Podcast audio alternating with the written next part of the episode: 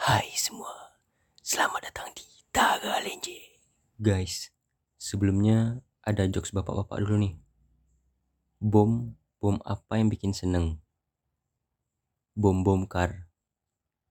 Belum lama ini, Presiden Republik Indonesia Bapak Joko Widodo mengunjungi Ukraina dan Rusia untuk membicarakan mengenai perdamaian konflik yang terjadi antara dua negara tersebut. Namun, bukan cuma itu. Di salah satu kesempatan, Presiden Rusia yaitu Vladimir Putin menyampaikan ketertarikan Rusia untuk mengembangkan nuklir di Indonesia. Dilansir dari suara.com, Putin mengatakan bahwa banyak perusahaan Rusia, termasuk perusahaan energi yang beroperasi di Indonesia, tertarik untuk mengembangkan industri tenaga nuklir nasional. Hmm, bukannya nuklir itu punya banyak pengaruh buruk ya? Menurut para ilmuwan di Oxford University, perang nuklir adalah salah satu hal yang bisa membawa dunia pada akhirnya selain pandemi dan juga perubahan iklim.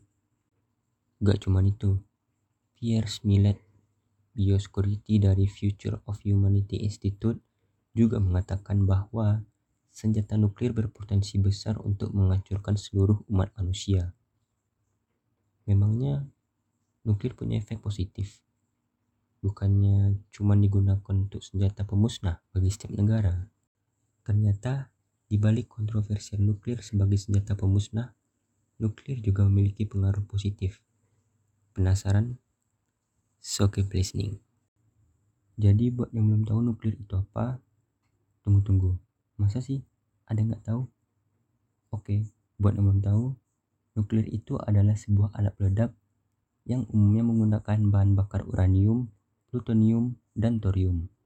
Unsur itulah yang menghasilkan energi dari proses pembelahan inti atom sehingga alat peledak ini memperoleh kekuatan destruktif dari reaksi nuklir. Kita geser sedikit ke sejarah nuklir nih. Jadi nuklir itu pertama kali dibuat pada bulan Agustus 1942 oleh Amerika Serikat dalam sebuah proyek yang disebut Manhattan Project. Percobaan nuklir ini pertama kali dilakukan di gurun pasir di negara bagian New Mexico pada bulan Juli 1945. Dan lokasi ini disebut sebagai situs Trinity. Lalu, Amerika Serikat menggunakan bom ini pertama kali ketika Perang Dunia Kedua yang dijatuhkan di Hiroshima dan Nagasaki. Perjanjian penghentian percobaan nuklir sebagian pada tahun 1963 yang dilakukan oleh tiga negara yaitu Amerika Serikat, Inggris, dan Uni Soviet. Mereka sepakat untuk tidak lagi melakukan uji coba di udara dan hanya melakukan di bawah tanah. Selain ketiga negara ini, Cina juga mendapat tekanan dari publik untuk melakukan hal yang sama. Hal ini dipicu karena percobaan nuklir di udara yang dilakukan oleh Cina pada tahun 1980. Sejak saat itu, semua negara hanya boleh melakukan uji coba di bawah tanah dengan alasan radioaktif yang sangat berbahaya bagi keberlangsungan bumi. Sekarang kita ke dampak positif nuklir. Yang pertama, ternyata nuklir dapat meredam gempa bumi. Seperti yang kita tahu, Indonesia terletak pada jalur lintasan The Pacific Ring of Fire atau cincin api. Ring of Fire sendiri adalah rangkaian gunung berapi yang membentang lebih kurang sepanjang 40.000 km. Oleh karena itu, ledakan nuklir mampu meredam getarannya, bahkan mencegah gempa yang lebih besar terjadi. Hal ini sendiri pernah dibuktikan oleh Korea Utara pada tahun 2017 ketika gempa 6,3 skala Richter yang terjadi di semenanjung Korea. Dalam fenomena ini, ternyata gelombang kejutan nuklir dapat meredam tekanan gempa dan membuatnya tersimpan di kerak bumi.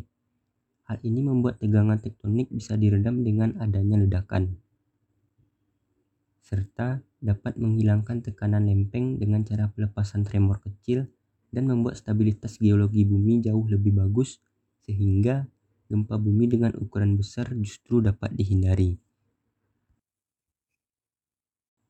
Yang kedua, nuklir dapat membantu menjaga kualitas pangan. Jadi, reaksi nuklir melalui sinar gamma dapat membantu meningkatkan jumlah pangan berkualitas di dunia. Proses ini dinamakan iradisiasi pangan, yakni sebuah teknik dalam mengolah dan mengelola pangan supaya lebih tahan lama dan bebas dari mikroba pembusuk. Jangan khawatir, proses dan teknik iradisiasi tidak akan membuat pangan menjadi radioaktif. Justru, kualitas makanan akan tetap terjaga secara utuh seperti aslinya. Ditulis dalam laman Food and Drug Administration, dengan teknologi iradisiasi, kualitas makanan akan menjadi lebih terjaga karena terbebas dari mikroorganisme dan serangga.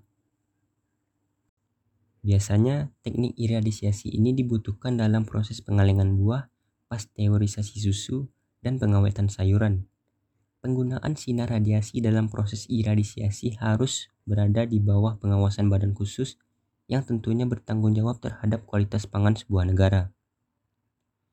Selanjutnya, nuklir dapat menjadi sumber daya alternatif yang lebih bertenaga. Nah, salah satu solusi BBM di Indonesia nih. Dilansir dari laman Energy Education, nuklir dapat digunakan sebagai sumber daya dan bahan bakar alternatif. Baterai plutonium sendiri adalah salah satu produk dari proses pemurnian melalui reaksi nuklir. Bahkan NASA telah menggunakan baterai plutonium yang merupakan bahan baku dari nuklir untuk keperluan eksplorasinya di luar angkasa. Salah satu wahana antariksa yang menggunakan baterai plutonium ini adalah Voyager 1 dan Voyager 2 yang mana telah diluncurkan NASA pada tahun 1977. Baterai plutonium diklaim akan menjadi baterai masa depan yang jauh lebih tahan lama dan hemat energi. Tapi, tidak semua kalangan ilmuwan setuju dengan hal ini. Pasalnya, jika baterai plutonium dijual secara bebas, dikhawatirkan akan membahayakan banyak orang karena rentan dengan kebocoran. Dan yang terakhir, nuklir dapat memperbaiki lapisan ozon. Lapisan ozon sendiri adalah lapisan pada ketinggian 20-35 km di atas permukaan bumi, tepatnya di stratosfer. Konsentrasi ozon di lapisan ini mencapai 10 ppm dan terbentuk akibat pengaruh sinar ultraviolet matahari terhadap molekul-molekul oksigen. Lapisan tersebut membungkus bumi dan bertindak sebagai filter bagi masuknya radiasi ultraviolet matahari atau UVB. Berdasarkan informasi dari Radio New Zealand, pemerintah berbagai negara menyetujui protokol Montreal pada tahun 1987. Protokol tersebut merupakan persetujuan untuk mengurangi penggunaan senyawa kimia yang bisa menyebabkan lapisan ozon menipis. Para peneliti menyebutkan bahwa protokol Montreal berhasil dilakukan karena menghapus 99% bahan yang mengandung senyawa kimia dan melebarkan lubang ozon atau berpengaruh pada menipisnya lapisan ozon pada tahun 2021 atau 34 tahun sesudah persetujuan protokol Montreal, lapisan ozon di bumi tidak lagi menipis. Akademisi memperkirakan lubang ozon di langit Antartika akan menghilang sekitar 2050 mendatang. Penipisan lapisan ozon sendiri dapat meningkatkan radiasi sinar ultraviolet matahari yang langsung sampai ke bumi. Ya, walaupun memiliki cukup banyak dampak positif, tapi tetap aja nggak bisa menghilangkan sisi negatifnya yang lebih menakutkan.